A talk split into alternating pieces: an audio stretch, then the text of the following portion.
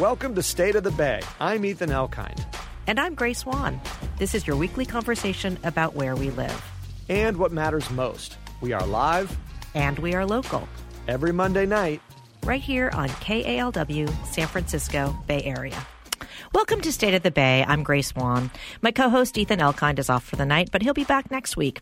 Tonight, we'll be looking at the continued rise in traffic deaths in San Francisco and what the city might do to make our streets safer. We'll also hear about the local efforts to save Northern Californians' newts. You will want to stay tuned because it's one of those awesome nature stories that makes you glad to be alive. Um, but first, after years of drought, the idea of a rain garden sounded a bit fanciful. Why would we need one? But then came January. So much rain, it felt like we would not only need a rain garden, but also an ark. Rain gardens and bios, rain gardens and bioswales are elements of what's known as green infrastructure, and it's all part of the Bay Area's arsenal for dealing with extreme weather. To talk about these innovative ideas that will help our region deal with the rain rain like that we will, the rain that we had recently and are likely to see again in the future. I'm pleased to be joined by Jennifer Cooper. She's a landscape architecture bureau manager for the San Francisco Department of Public Works. Thanks for joining us, Jennifer. Thanks for having me. We're also joined by John King. He's the urban design critic for the San Francisco Chronicle and author of a recent article on green infrastructure in the Bay Area. Welcome back to the show, John. Thank you. Ah, we're so happy to have you, John King. Um, John, I want to start with you. Tell us a little bit about green infrastructure. It's something that sounds pretty technical and wonky, but we all experience it in the Bay Area. If you walk down a sidewalk and instead of conventional landscaping, see kind of reeds and grasses and rocks and things, those are rain gardens or bioswales to let water run off and basically slow down going into storm pipes. And at the same time, if you were to go to some big, cool new open space like the public space and park around the Southeast Community Center that Jennifer will be talking about, you'll see these very kind of naturalistic landscapes that are designed to filter out contaminants and recharge groundwater and to have water during big storms like what we experienced go into the ground more slowly than they would otherwise to keep big drains from being overwhelmed. Yeah, and I think that's a, a, big issue that came up for a lot of people watching the rain just go down the storm drains and feeling like we need this water. So why is it going down the drain? Literally, Jennifer. Um, so John explained what a bioswale and a rain garden is. Where can we find examples of those in the city? Well, there's a lot of places you can look. I think for a typical bioswale, you could be driving down Cesar Chavez mm-hmm. and look at kind of any corner right in front of City Hall near McAllister. Oh. You can see some there. We're just about to complete some this spring on Page Street. Uh, at Buchanan and at Laguna. So there's uh, oh, and all up and down Sunset Boulevard. So there's a lot of different places in the city that you can see these. So a bioswale isn't necessarily a. I mean, I think of it as something hilly, but it's actually kind of a. Is it divoted? Is it sort of de, uh, like a depression in the the ground? Yeah, it's a depression. And if you're trying to tell the difference between a bioswale and a rain garden, I think they're used interchangeably a lot. But bioswales are more typically what you find right along the curb mm-hmm. right? So it's really literally a swale, a vegetated swale, a depression. Yeah. Um, but a rain garden, usually that's when you have a little bit more space, right. like at the Southeast Community Center, and you could really do something a little more decorative, you know, more of an adventurous type of a landscape. And where's the water going again? Well, it depends on where you are. If mm-hmm. you're on the west side of the city and you've got sandy soil where we used to have sand dunes historically, you know, it might sink right into the aquifer. Oh. Right? So, you know, you can try to soak it up or we're just detaining it. Mm-hmm. Right? So, in some parts of the city, you just want to slow it down yeah. from getting into the combined sewer system. Mm-hmm. So, you mm-hmm. just hold it. It's like your bathtub, you know, right. so it'll fill up with water. There's an overflow drain. And so mm-hmm. you're just detaining a certain percentage of the water. Yeah. And so, and there's, they're not that big. There's smaller projects all dotted through the city. And how mm-hmm. long have we had them? Uh, over the past 10 years, they've been being built in San Francisco. So the SFPUC came out with the stormwater management ordinance mm-hmm. uh, in 2010. Yeah. And then they were building eight um, implement early implementation projects throughout the city. Mm-hmm. And so we're just going to be wrapping some of those up in the coming years. Mm-hmm. But it's taken a while to get these in the ground so they can test them, see how they're working, you know, really refine their best management practices. I think I've seen a rain garden. Um, maybe it was Divisadero around Fulton, not too far from the um, by right there. And when I looked at it, it was just filled kind of with trash. I mean, how do you keep them clean so that they're not clogged up for rainstorms like the one we just had?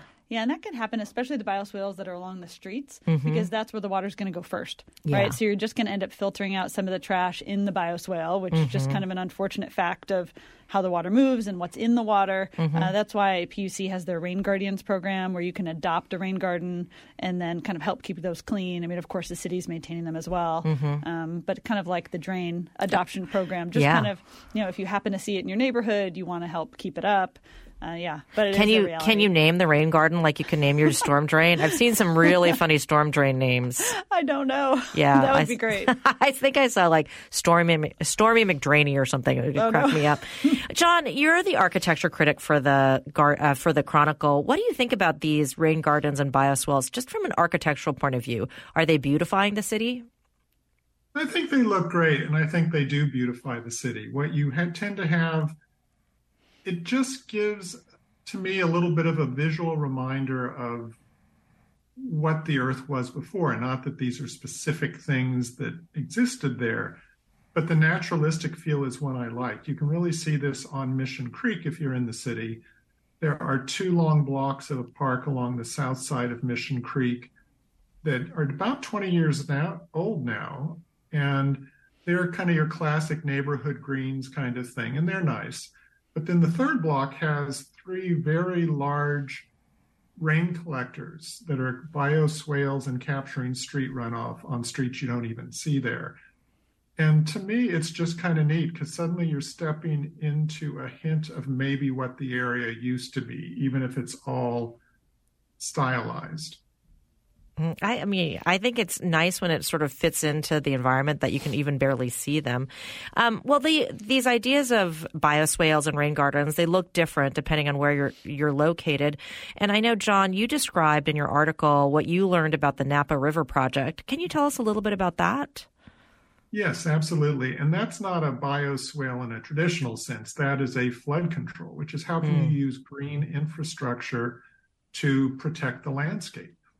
And Napa going back into the late 1990s, and I'll leave out all the political backstory, but essentially it opened up, yeah, it's a long one. It opened up the mouth of the Napa River, restored lots of wetlands at the south end, just to give it a more natural ability to flow and move water. But then within downtown Napa, you did have the need to increase the way the water flowed through. So they did put an underground culvert in, but then also terraced creek sides and things to allow more capacity. A few homes were purchased and then taken down. New parks were created along the river, things like that. And so you have in Napa, you have a system that Napa used to flood every few years. It mm-hmm. has not flooded since this got mostly done and it's also there's more public space there's more of a feel that you're kind of part of the north bay rather than in a big city that's got a big culvert running through mm-hmm. it they did a great job. I agree with you because I was just up there not too long ago, and they're just parks along the river that I don't even remember being there. Um, they weren't. they weren't, and it's a way for the public to really be connected to the water versus you know the famous Los Angeles River that's you know, concreted up and it just you know people don't go down there except I think to shoot music videos. Um, I thought they did a great job. Well, well another another yeah. thing super quick on Napa is if you go down, you'll see a big plaza along the river mm. downtown. That's actually a flood wall that's oh. protecting that bank. And so there's a big public hard plaza on top of it, and then new buildings were built behind it. You know, it, it changes the landscape in very positive ways. Well, there are two other examples that you talk about. One was the Pleasant Hill Library, and the other is the Atherton Civic Center. Can you tell us about those? Absolutely. I have not seen the Atherton Civic Center, but that is a large, you know, here's Atherton, the in the lap of plenty. and the idea is, well, let's let's make our civic center, the landscape, very much a sustainable model. So it's as much a teaching tool as anything. But lots of bioswales, lots of areas where, as Jennifer was saying, it does go into the aquifer. The Pleasant Hill Library, you've got two huge, basically, the new site for the Pleasant Hill Library is in a floodplain because there's a creek that runs right by it, and then a big road where water just kind of runs down from the Briones area. So it's a, two huge bioswales, but they're lavishly planted in reed grass and things that'll fill in and everything. And it fully got put to the test, you know, New Year's Eve and things, and filled up and then percolated down in the course of the next day or so. Mm-hmm. So you're you're basically in this very adventurous landscape around a civic building mm-hmm. in both cases, and that's great.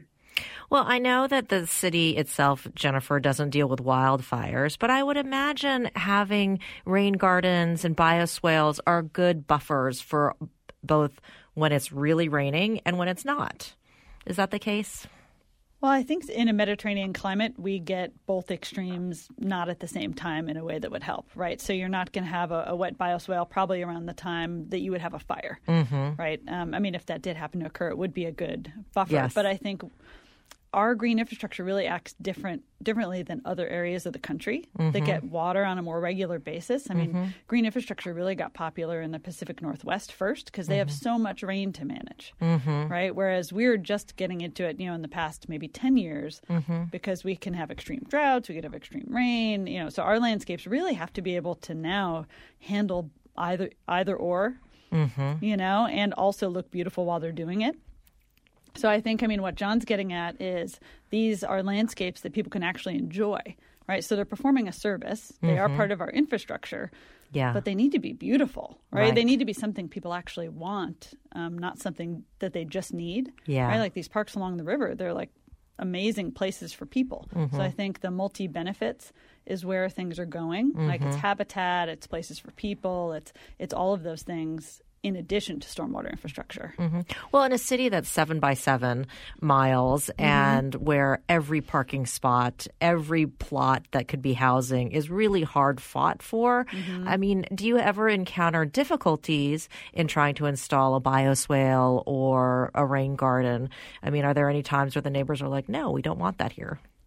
I mean, we're, you know, the public right of way has a lot of things that it's trying to do at the same time. So in the public right of way, you are kind of squeezing, you know, every, you know, square foot out of it that you can. But we're also including green infrastructure in ways that aren't technically green mm-hmm. um, color wise you know we can use permeable paving mm. we could use gravel pits under a plaza like a sump that mm-hmm. you wouldn't even see you honestly right. you wouldn't even know it was there but it's still performing the function mm-hmm. so i think we're pretty much going to need every tool in our toolbox yeah. to be able to squeeze in what we need to but i think we're going to have to start thinking on a much larger scale i mean Mm-hmm. these are all important and create a mosaic throughout the city of uh, small interventions but we're really going to have to start looking at you know larger scale projects Mm-hmm. uh, to deal with what's coming up in the future. Are you are is the city thinking about changing the building code, for example, or how you're allowed to pave the sidewalk near your house? I mean, is is that the sort of stuff that you're thinking about? I don't know if there's any legislation related to that coming up, but we're definitely studying it within our own studio. Mm-hmm. Uh, we have the soil maps from the PUC, and so every new project, we're looking to see if there's opportunities, trying to be proactive. Mm-hmm. So we're working on Buchanan Mall right Mm-hmm. now. Uh, Where's that? New park in the Western Addition. Okay. And so what's fascinating about that is it's you know meant to be a park. It's not meant to deal with stormwater in any way. But there was Mm-hmm. the project manager saw there was an opportunity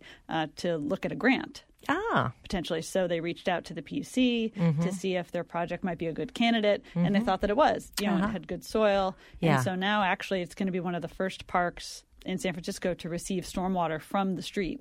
Wow. And actually be treated in a bioswale in the park. Wow. And so there'll be permeable paving. Mm-hmm. So we're looking at not just projects that are specifically for green infrastructure, but any Mm-hmm. other type of project where you could add it. Yeah. These are the moments when you feel like, I'm grateful to live in the Bay Area. Smart people like you are wisely using our funds to make it so that we kind of preserve water where we can and manage water where we need to. Um, but speaking of the costs of these things, you know, they're not inexpensive. And John, you know, the Napa River project cost roughly $350 million. And, you know, national Republicans called it a blue state boondoggle. Um, but, you know, was that fair? Honestly, I don't think that was fair at all because, first of all, any drought control project is going to cost a lot of money. There was a real savagery to it, which is this is in the middle of Nancy Pelosi's turf. I mean, I it, I first heard about this thing because it was Nancy Pelosi was taking all this federal money to protect a frog or something like that. I mean, uh-huh. really of course.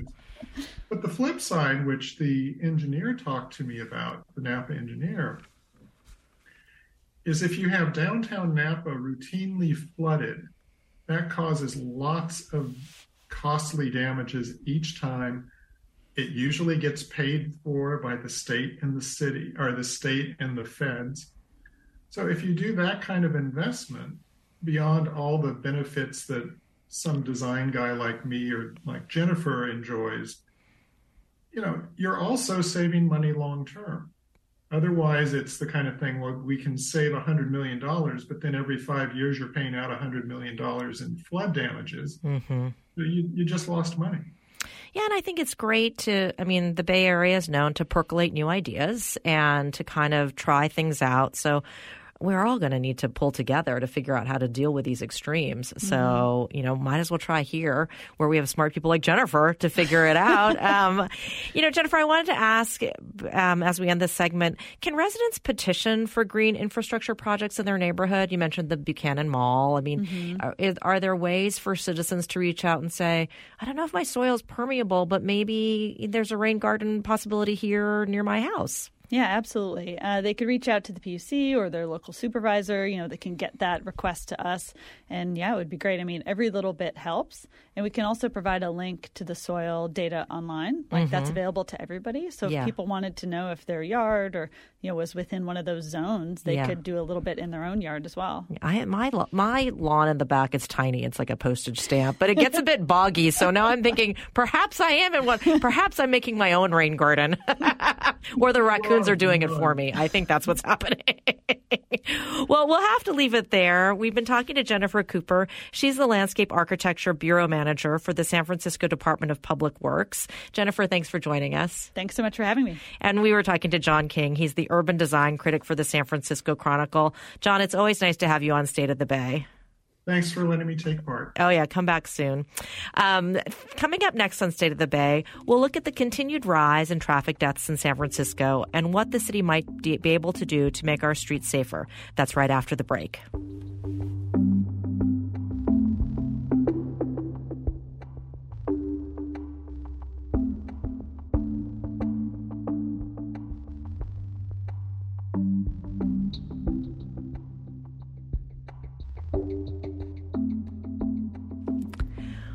Welcome back to State of the Bay. I'm Grace Wan. In 2014, San Francisco adopted Vision Zero, a strategy to respond to the alarming number of traffic accidents on our city streets that result in injury or death. Vision Zero's ambitious goal was to reduce that number to zero by 2024.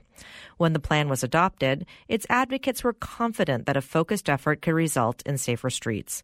In the initial years, traffic fatalities did indeed decline. In 2017, the number of traffic deaths fell to 20, lower than it had been in years.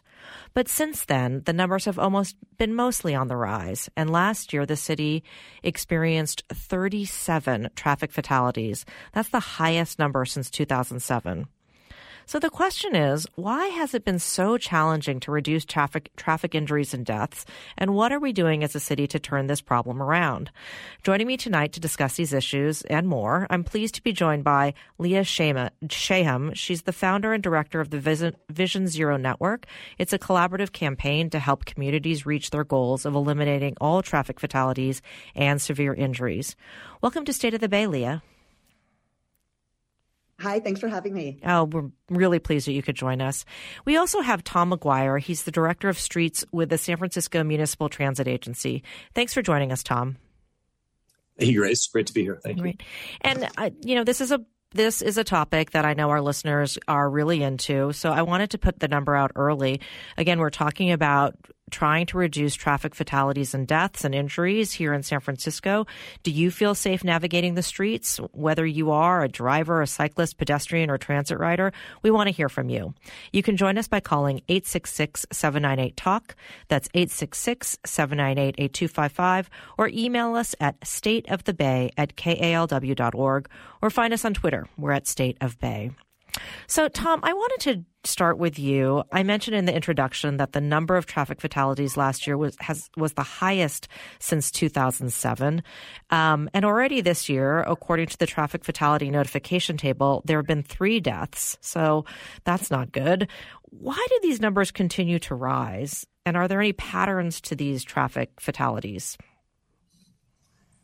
Yeah, uh, there are some very important patterns, and, and our efforts to address Vision Zero in San Francisco are data driven for a reason. It's because we're a very unique city, and the things that happen here are often indicative of, of larger patterns that are taking place statewide and even nationwide. Um, unfortunately, in 2022, as you said, we had 37 people killed on our streets. It's the highest number we've had since we adopted Vision Zero in 2014. Um, a quarter of the, more than a quarter of those, 27% of those deaths were the result of uh, drivers who were committing hit and run. Uh, by they were they were hit and run by by drivers, mm. um, which is an ex- extraordinarily high number. Uh, typically, there are a few of those in San Francisco every year. Um, so, ten of the thirty-seven were drivers who who hit and run, um, and and even more shockingly, twenty of the thirty-seven, so more than half the people who died in traffic were pedestrians, uh, the people who are most vulnerable on our streets. So, I, I think Grace, those are probably the two most important data points and trends. Um, the, the other, I think some of the other factors that we saw more in 2022 than we did in previous years. Um, as best we could tell, uh, eight of the 37 people who died in traffic were people who were experiencing homelessness, and again, people who are extremely vulnerable on our streets. Um, and 10 of the 37 were riding on motorcycles or mopeds. Oh, God. So those those are some of the things that were um, extraordinary about 2022, but mm-hmm. unfortunately, the the upward trend is is is not out of the ordinary. It's something that has caused us to redouble our efforts. Well, thank you for helping us break that down and understand them. And Leah, I wanted to go with to go to you. You work with cities across the country. Can you put these numbers in context? I mean, is San Francisco an outlier in seeing its traffic deaths rise, or is this a national trend? Unfortunately, San Francisco is really trending the way the nation is. I'm, I'm really sad to report that our traffic deaths have been increasing nationally. The last year on record for the whole nation, or, or at least officially, uh, is 2021, in which there were 43,000 traffic deaths in the country. That was a 10.5% increase over the prior year. And that terrible number from 2021 represents a 16 year high. So we had not seen nationally that high of traffic numbers since way back in 2005. And I want to emphasize, as Tom referenced too, um, not all folks injured and killed. Uh, uh, it's not equitably, you know, displayed across across the country. As in San Francisco, what we see is disproportionately people walking and people biking.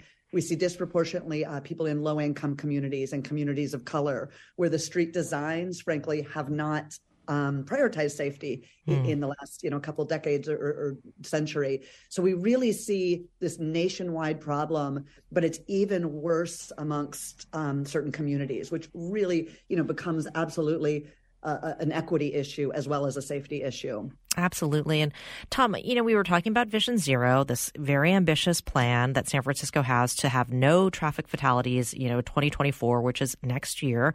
So since the that policy was implemented, what has San Francisco done to help with this problem? Well, let me start with some of the things that I think we're getting right in San Francisco. Mm-hmm. And, and those largely have to do with the pace at which we're trying to redesign the streets and change the way um, the streets that we drive on, the, the sidewalk we walk on, uh, are, are laid out here in San Francisco.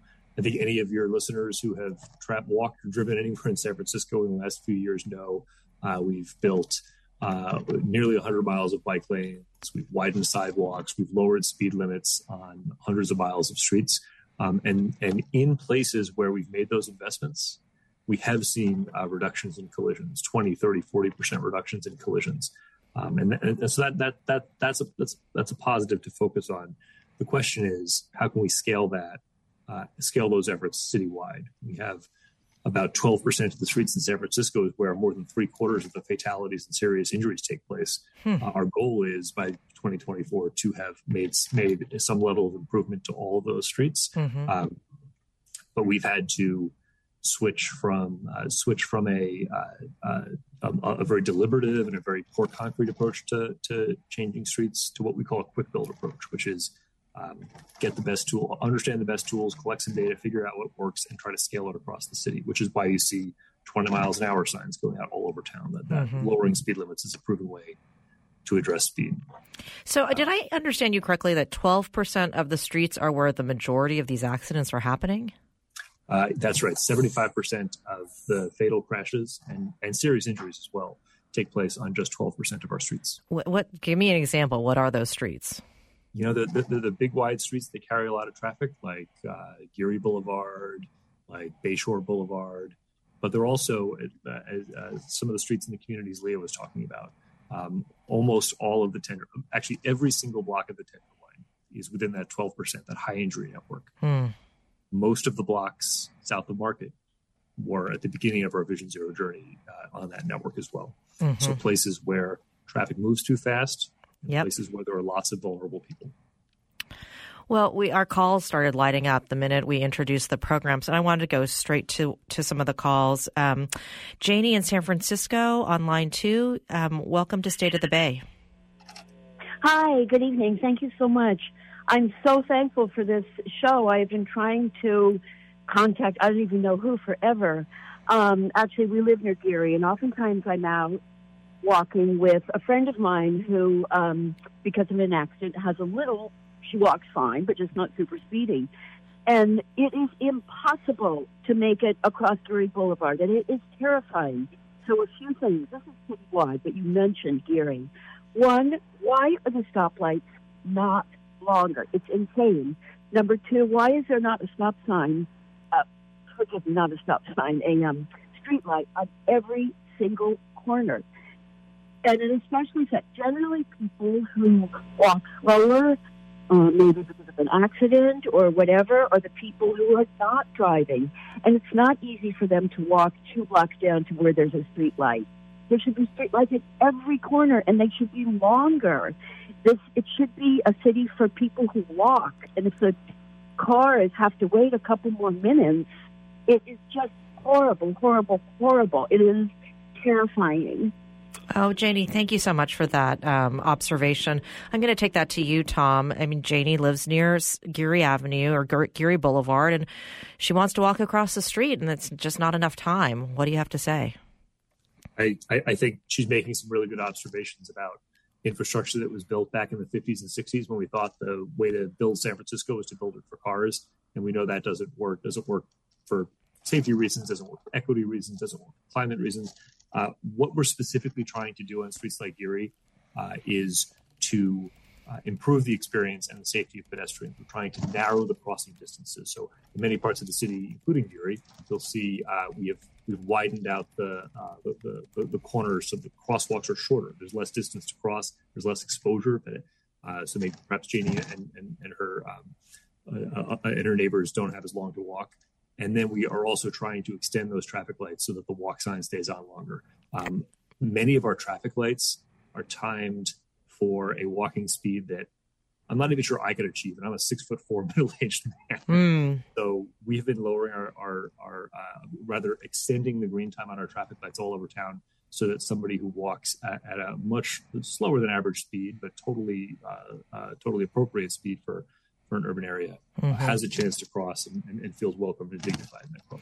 I have to say, I was in Washington D.C. recently, walking across a major street, and I think it was 91 seconds was the 91 was the countdown um, to get across the street, and that's certainly nothing I've experienced here in San Francisco. Um, I want to go to another call. We've got Victoria in San Francisco. Um, Victoria, welcome to State of the Bay. Hello. Um, I'm a senior with a mobility disability, and I live at 21st and Capp in a building that houses over 150 seniors, many of whom are disabled. And as you know, Capp is one block east of Mission, and we can't get across Mission Street. It's a ridiculously short light, and the street is full of potholes. And with my disability, I can't even make it to the middle before, uh, so I have to start walking when the right is red in order to make it across the street, and I can't walk across the street alone. Because of that, I have to have somebody scout for me, mm. and I'm not the only one. I mean, there's over 150 people in the building where I live. I mean, uh, Victoria, can you say again what your cross street was? Um, 21st. 21st and Capp. and Capp. Okay, Tom. And Capp is one block from Mission, and many of us shop on Mission or go to the doctor or the dentist on Mission. We can't get across the street. What do you say to Victoria about um, 21st and Capp, Tom, and going crossing Mission? Tom, are you there? Well, well, Mission Mission is another one of those streets that's on the high injury network, um, and I think many of the issues Victoria's talking about are again prevalent in many neighborhoods. Uh, streets like Mission are uh, are essential to support uh, people who don't have cars, people who are uh, who, who some, our community elders, and folks who need to get around on foot. Uh, what we can, what we have been doing on Mission Street, again, like Geary Street, we have been trying to retime those traffic lights so that folks can get across a little faster. Um, but we also have been trying to make the experience on Mission Street better for transit riders. And I think it perhaps points out the importance of making sure that people have as many choices as possible to get around San Francisco without having to drive. If there were fewer cars in the city, uh, we'd have less traffic congestion, we'd have less aggressive driving, we'd have fewer of these crashes. Mm-hmm. Um, so the, the, the, our, our efforts on streets like Mission are about both mass transit and pedestrian safety. Well, let me reintroduce the program. This is State of the Bay on local public radio 91.7 KALW Bay Area. I'm Grace Wan, and we're talking tonight with Leah Shahum. She's of Vision Zero Network and um, SM, SFMTA's Tom Maguire, and we're talking about how to keep the city streets safer for pedestrians, bicyclists, drivers, and such. And we have a question to you, listeners. Do you feel safe navigating the streets of San Francisco? And if you've been in a traffic accident or had a close call, we want to hear your story. You can join us by calling 866-798-TALK. That's 866-798-8255 or email us at stateofthebay at kalw.org or find us on Twitter. We're at State of Bay. Leah, I wanted to ask you, since you work broadly across cities, um, are there other tools that have been particularly effective in other cities that we should think about using in San Francisco? There are. You know, I'll start by saying it's really important to recognize that the US, and again, this is San Francisco, California, and the whole US, is really in a different place than other many other countries. Um, I'll mention that the World Health Organization did an analysis in 2019, so very recently, and the US ranked 47th worst out of 54 similarly high income nations. Hmm. So looking at places that back in the 1990s, we were very similarly, um, you know, similar traffic death rates per capita as nations like France and England. Today, people in the US are three times as likely to be killed in a traffic crash as somewhere like France. I say that because, you know, we look and say, okay, look, the fact that um, we have cell phones that distract us or that you know the world is a busy place. We're not unique or that there's you know alcohol related crashes. The us is not unique in that. Those are not things that we you know hold a, a, monopoly on by any means. So i think it's important to look at these national or international examples and say what are they doing differently? So to your point you know really important thing is they've been redesigning their streets for safety first rather than speed first. Hmm. Just like Tom mentioned, um, lowering speed limits like they've been doing in the Tenderloin neighborhood, doing quick build redesign projects. And, and this might sound like kind of a dirty word to some people, but the goal is to slow people down, mm-hmm. right? We've got to be honest. I think for a long time, I, I, even struggled with this this idea of like, oh, we can have it all. We can have safety and speed, and we can get rid of congestion, and you know, unicorns will be flying and rainbows will be, you know, everywhere in the sky. Now, the reality is there are trade offs, and a trade off may be that if I'm driving across San Francisco, I might need to take two more minutes. And honestly, it's we're, we're talking about minutes or seconds mm-hmm. added to a commute in order to do the things that Tom's talking about, which is building out more transit only lanes on a Mission Street, on a Geary Street, widening sidewalks, increasing, just like you said, Grace. Um, the, part of the reason I've noticed this in Washington, D.C. also, when I walk there, it is there's so much more time to cross the street. And those are those are policy decisions. Those are really political decisions. That's that's not a technical anomaly. Mm-hmm. So these things that we can do it is about prioritizing safety, and it's particularly about prioritizing safety of those, frankly, outside of cars better than we've done in the past. Mm-hmm. So, you know, Victoria, who called in, we should be timing lights for folks that that may be slower moving because they have a disability, because they're seniors, because they're pushing a stroller. Again, these are all choices we can make. We're not making them enough in this country or in this state or in this city yet. Mm-hmm. Well, we talked a little bit about how we're driving on roads that, that were built a long time ago, and Tom mentioned, you know, with different policies that were behind them. And one thing I think that is kind of a feature of a compact city like San Francisco is double parking.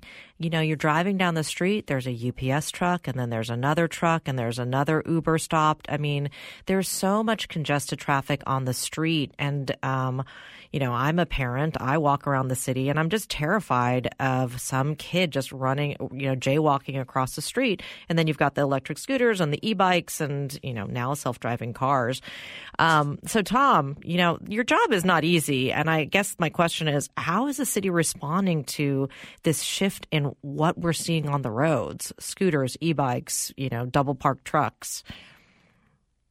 Yeah, it, it is an exciting time to be working in the transportation field, but it is also a scary time, and the and that's because the pace of innovation is often moving faster than we can even change laws and change our parking and traffic laws and our statewide laws to to uh, keep up with that innovation. Double parking is a big issue in San Francisco, uh, perhaps bigger than many other cities. Again, because of our, our streets are, are older and, in some some places narrower, uh, and because there's an intense demand for deliveries uh, to uh, to local businesses, deliveries from local businesses, deliveries to your home. Think about mm-hmm. all the Amazon and other packages we get delivered every day, uh, or the number of times you take Uber or Lyft or use DoorDash. So there is a, I believe, a very high level of parking enforcement in San Francisco. I, I, I Grace, I do receive more complaints about the number of tickets we give than the number of tickets we don't give. But uh, even in a city that gives over a million parking tickets a year, the, the, the amount of double parking has has gone up uh, very very fast, and it, it contributes to aggressive driving. It contributes to uh, pedestrians not being able to be seen the way mm-hmm. they should when they're in crosswalks. Um, and it just contributes to a general sense of, uh, of, I guess, lawlessness or disorder among drivers on the road, and that, that is a problem. I mean, to... yeah, I have just have a basic question. I mean, should and should an Uber driver be pulling into a driveway to drop a person off, or is it okay for the or the Lyft driver or whatever the the DoorDash driver to be double parked in a lane? Well, we hope that everyone uh, chooses to obey uh, the parking rules in the city. Mm-hmm. Uh, what is especially problematic about some of those situations you're talking about mm-hmm. is that it, it, it's often not just a traffic lane they're blocking. Sometimes they double park in a bike lane. Mm-hmm. That the cyclist who needs to use that lane has to swing out into traffic, even into oncoming traffic, and that that is a very dangerous situation mm-hmm. where they're blocking a crosswalk. So uh, there's an underlying issue, and that's that we do need to update the city's parking regulations to accommodate more flexibility, more you know probably probably fewer people you know parking in a meter and shopping, and more people stopping for a minute or two to make a delivery, mm-hmm. and that's something we're working on. But mm-hmm. what should the driver do? The, the driver should try to obey the rules as much as possible and be especially mindful of crosswalks and bike lanes and where there's vulnerable people. Well, I think that is good advice. Um, we have a listener email here. Um, you were talking about parking enforcement. This one is about speed limits.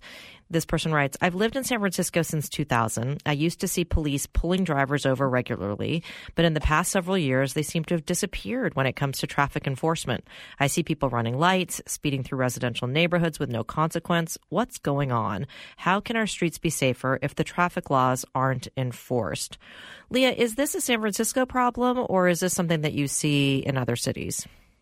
you know the the problem of high speeds is unfortunately universal we're not alone in that mm-hmm. um, i would suggest you know the idea of police catching someone speeding you know i just want to to be honest that's a very you know reactive um, you know after the fact situation right and let's be honest, there's never going to be enough cops out there to, to cover a whole city anywhere, anytime.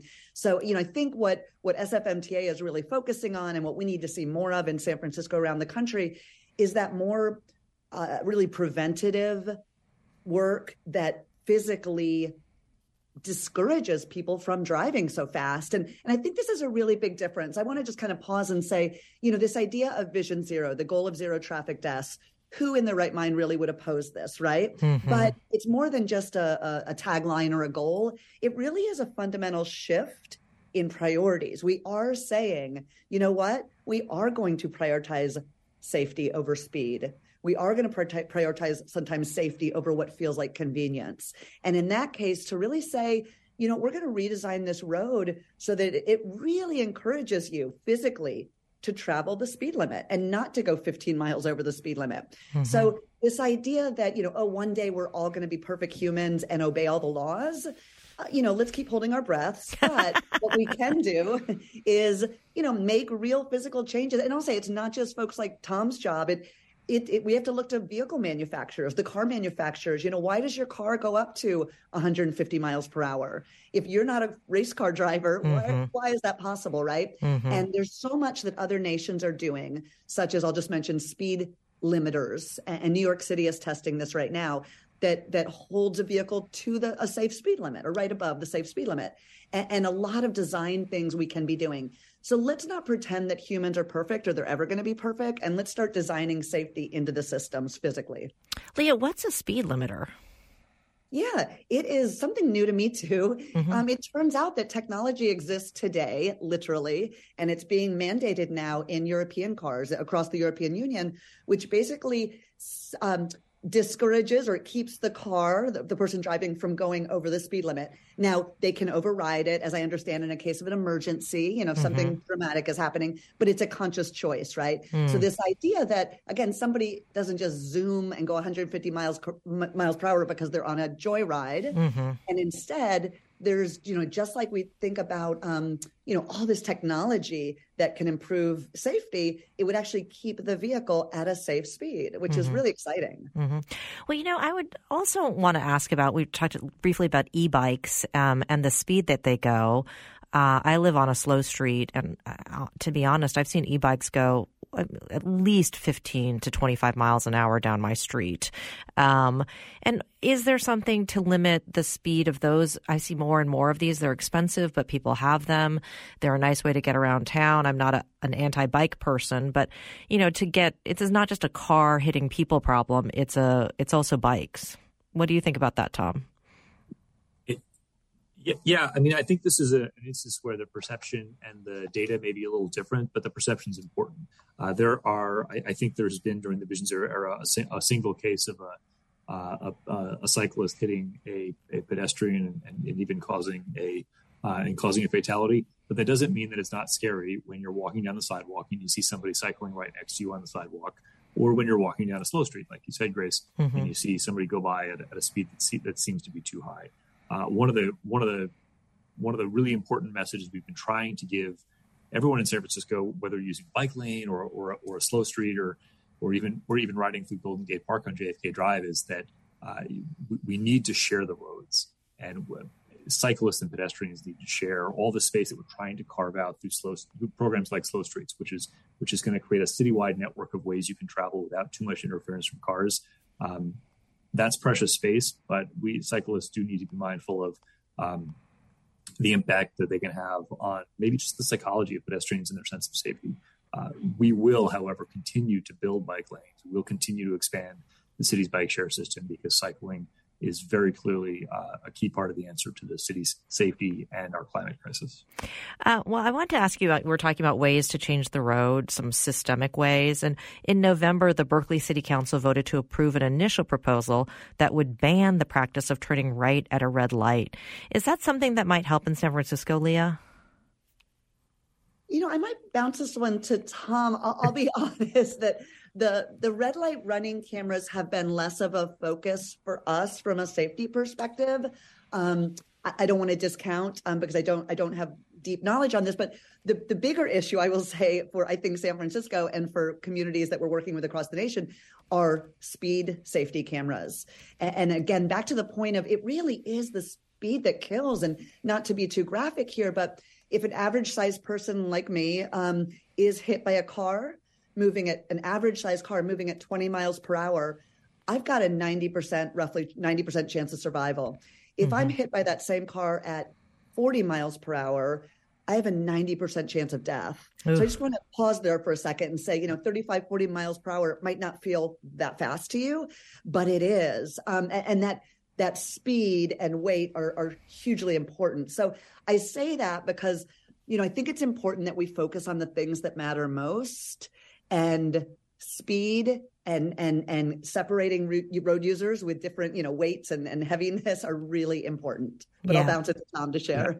I, I'm, I'm so glad Leah mentioned speed cameras because uh, one specific disadvantage we have in California that other cities like New York and Chicago and DC, places that, that have made a, a big dent in their traffic fatalities, uh, has been the fact that in California, we are cities are banned from putting up cameras that uh, that track your speed and, and send you a speeding ticket in the mail. Um, and, and that is a that, that is a proven tool. It can be it can be used equitably. It can be used uh, uh, anonymously. It can be used in ways that protect users' privacy. And the biggest, actually, the SFMP's biggest legislative priority right now is to get that authorization and to demonstrate to the rest of California that we can pilot uh, a really effective speed safety camera and start to show the results that Leah's talking about. So I'm glad you mentioned that, Leah. Yeah. Um, let's go. Let's see if we can squeeze in one more call. Peter, um, welcome to State of the Bay. Yes, uh, I'm blind, and um, I got hit by a car because the curb cuts. The curb cuts are horrible things. All blind people hate them, and uh, and pe- people in charge of like mobility and orientation who who instruct blind people tell me, yeah, blind people hate these things hmm. because the curb is a warning. It's a warning to a blind person that you're stepping into the street. When those were gone, and they say they got these tactile warnings. Those tactile warnings are ineffective. All you got to do is Google it, and it'll tell you they're ineffective. The, this world has been made made you know hostile to blind people. Oh, I'm sorry that you've had that experience. well, what are you going to do about it? Well, let's- let's- It's all right. Nobody does anything. Well, about let's it. see if Tom what if Tom has something to say. And thank you for calling State of the Bay. Tom, what do you say to um, Peter's dilemma? Yeah, I, I think Peter's pointing out a really challenging uh, dilemma we have in street design, where we want to do things like uh, have what we call curb cuts, which is if you if you've crossed the street in San Francisco, you've got a nice gentle ramp from the sidewalk down to the crosswalk, which is really important for people in wheelchairs or strollers or who have trouble with that big step up. But it is hard for a person who, who, who is relying on the cane and, and doesn't have the visual cues of where the street ends. Uh, we are going to keep finding ways to put Peter mentioned tactile materials in the street, uh, tactile materials in the sidewalk. We'll keep finding ways to to make the system safer. Uh, talked about a systems approach. That is the that is the way to achieve Vision Zero. It is not to say there's only one one thing, traffic enforcement, or one thing, traffic engineering. Uh, we, need to take a systems approach, and I think Peter's question uh, is a, is a, is a really good uh, good indication of just how complex that is in a place like San Francisco, when there's 800,000 different people who have who each have their own needs and their own ways of, of getting around. But it is our commitment to end traffic fatalities, uh, whether it takes 10 years or it takes our lifetime. It is our commitment. Well, that was Tom Maguire. He's the director of streets with the San Francisco Municipal Transit Transportation Agency. Thanks so much for being here on State of the Bay, Tom. And we also heard from Leah Shahum. She's the founder and director of the Vision Zero Network. Leah, I think we need to bring you on again. There's so much more to cover. thanks so much i appreciate the attention to the issue Yes. Um, well, next on State of the Bay, we're going to be talking about the Chileno Valley Newt Brigade. Stay with us.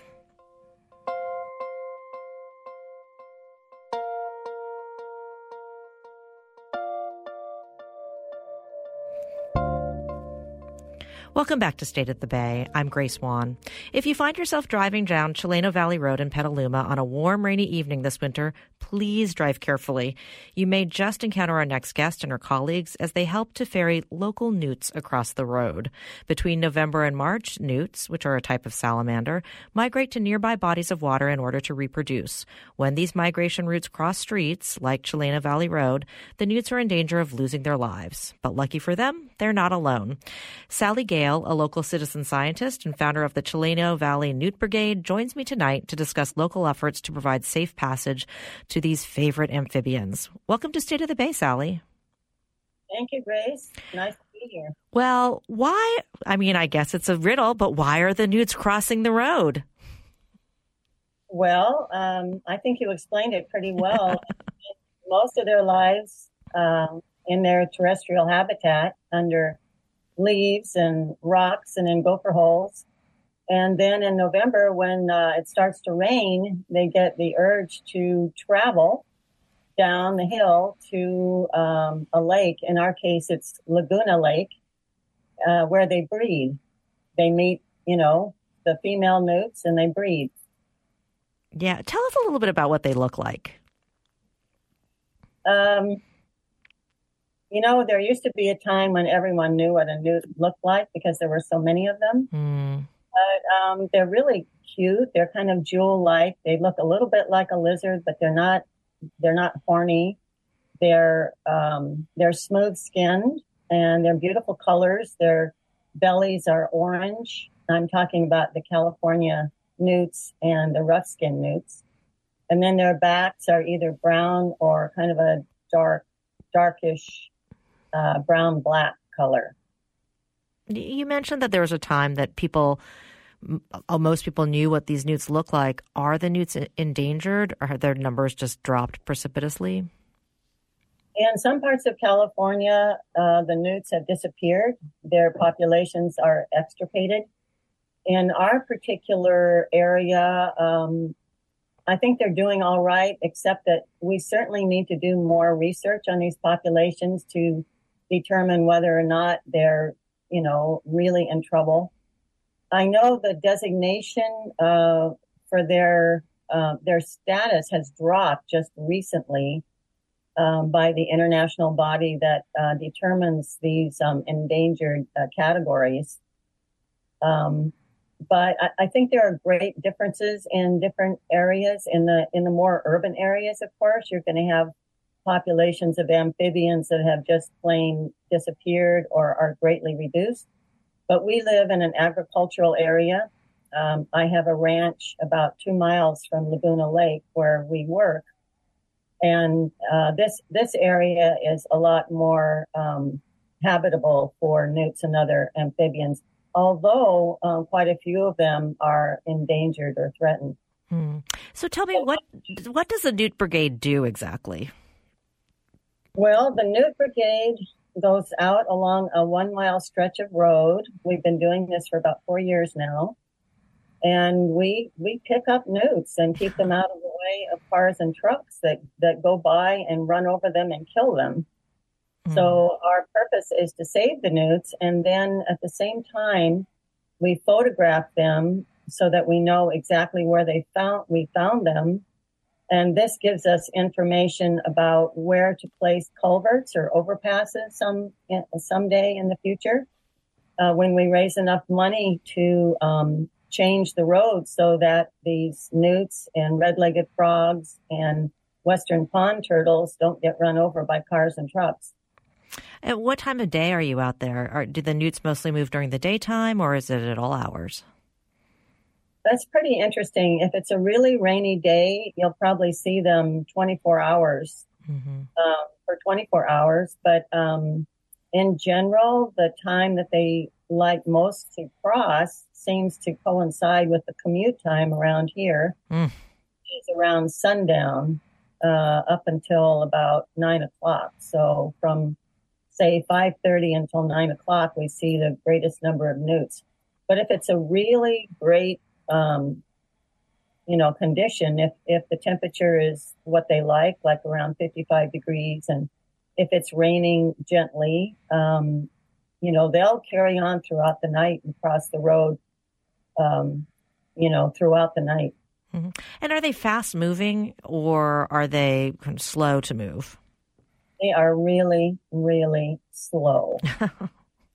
and they, they do this um, sad little gesture when they see a car coming. Mm. They rear up on their front feet and they stick out their chest and they show the orange color underneath their chin to frighten the car away. And of course, it doesn't work at all. Yes, yeah. It's it's not going to stop a, a car from. I mean, this cars can barely see them, right?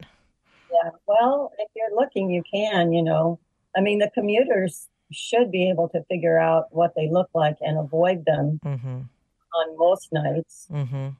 Well, what's the speed limit out on that road? Yeah, I was interested in listening to your um, your guests earlier talk about speed limits. Our speed limit it's it's a country road, so it's I think it's forty or fifty. Wow. And I've talked to the county. Uh, we live in Marin County, and I've talked to the county about reducing the speed limit, and they say they can't reduce it. Mm-hmm. So It's a bad combination of fast moving cars and slow moving newts. Um, how many how many newts do you think you've saved? Well, um, this year we've saved about 6,500 uh, newts, and we have peeled up about 1,500 dead newts. Oh, I'm sorry to hear that, but that's a pretty impressive number. Um, but what, while in the course of doing your new brigading, you've had the police called on your group a few times. What happened? Uh, yeah, we have some neighbors who aren't too crazy about us, and um, they like to um, complain about us. Mm-hmm. But uh, the only thing that happened was um, a policeman came out once and um, he jumped out of his, he, he turned on his lights and they, you know, were twirling around and lighting up the whole area. And he jumped out. He was a great big guy. And um, it turned out he was just charmed by the newts and beside me. And he took pictures of the newts and helped me look for them. And then he went up and down the road and told the volunteers where the newts were and to go right now and take care of this newt kind of thing. So the, the police have been very supportive of us. They're pro newt. Uh, I mean, how, when you said you they're slow moving and you pick them up, are they poisonous? You know, they are poisonous if you eat them. So Oh, okay. swallow one. But um, and some people use gloves because they do have a neurotoxin in their. Ah. But I have never used gloves, and I pick up the live newts and the dead newts. I mean, Mhm. I used to play with them as a kid. Nobody ever told me they were poisonous, so I really don't think they're dangerous. They they, they have a, a toxin in their skin that if they are threatened with their lives, they will emit, but um, they don't seem to be afraid of us. Is that where your interest in newts came from? That you used to play with them when you were a child? You know, I'm just kind of interested in everything. Some people say, why newts? And I mean, my own personal answer is because they were getting run over on the road. And I just didn't think that was, it was right. Mm-hmm. It just wasn't okay. I mean, I couldn't really talk about it intellectually. To me, it just, it was just not right, you know, that these poor animals were just going, do, trying to carry on with their normal lives. And just because a road was in the way, they got run over. And I just didn't think it was right. So. Mm-hmm. Well, where can listeners learn more about your organization, Sally? And and can is there a T-shirt to be purchased or anything? Is there Newt merchandise? Uh, there is Newt merch, yes. um, we have a Facebook page, an Instagram account. Um, we're on Twitter. Um, just look up Chileno Valley Newt Brigade. You can donate through our site. Uh, we're trying to raise money to build something to change the road so that the newts are safe. So, yes, if you're interested in volunteering or donating, look us up on the uh, internet. Well, I certainly hope this segment gets you some more t-shirt sales and some more volunteers because this really seems awesome. Thank you so much for joining me, Sally Gale. She's the founder of the Chileno Valley Newt Brigade. Thank you, Grace. It's been fun. Yeah. Well, that's State of the Bay this week. We want to thank all of our guests and listeners this evening for being part of the conversation. For more information about this and other State of the Bay shows, visit the State of the Bay page on kalw.org. And if you have any questions or comments about anything you heard tonight, let us know. Email us at stateofthebay at kalw.org. Make sure to join us next week when we'll look at the Bay Area's proposed ban on new natural gas water heaters and furnaces. Tonight's show was produced by Chris Nooney and Kendra Lang. It was engineered by David Kwan, and D Minor was our board operator. I'm Grace Wan. Good night, and thanks for listening.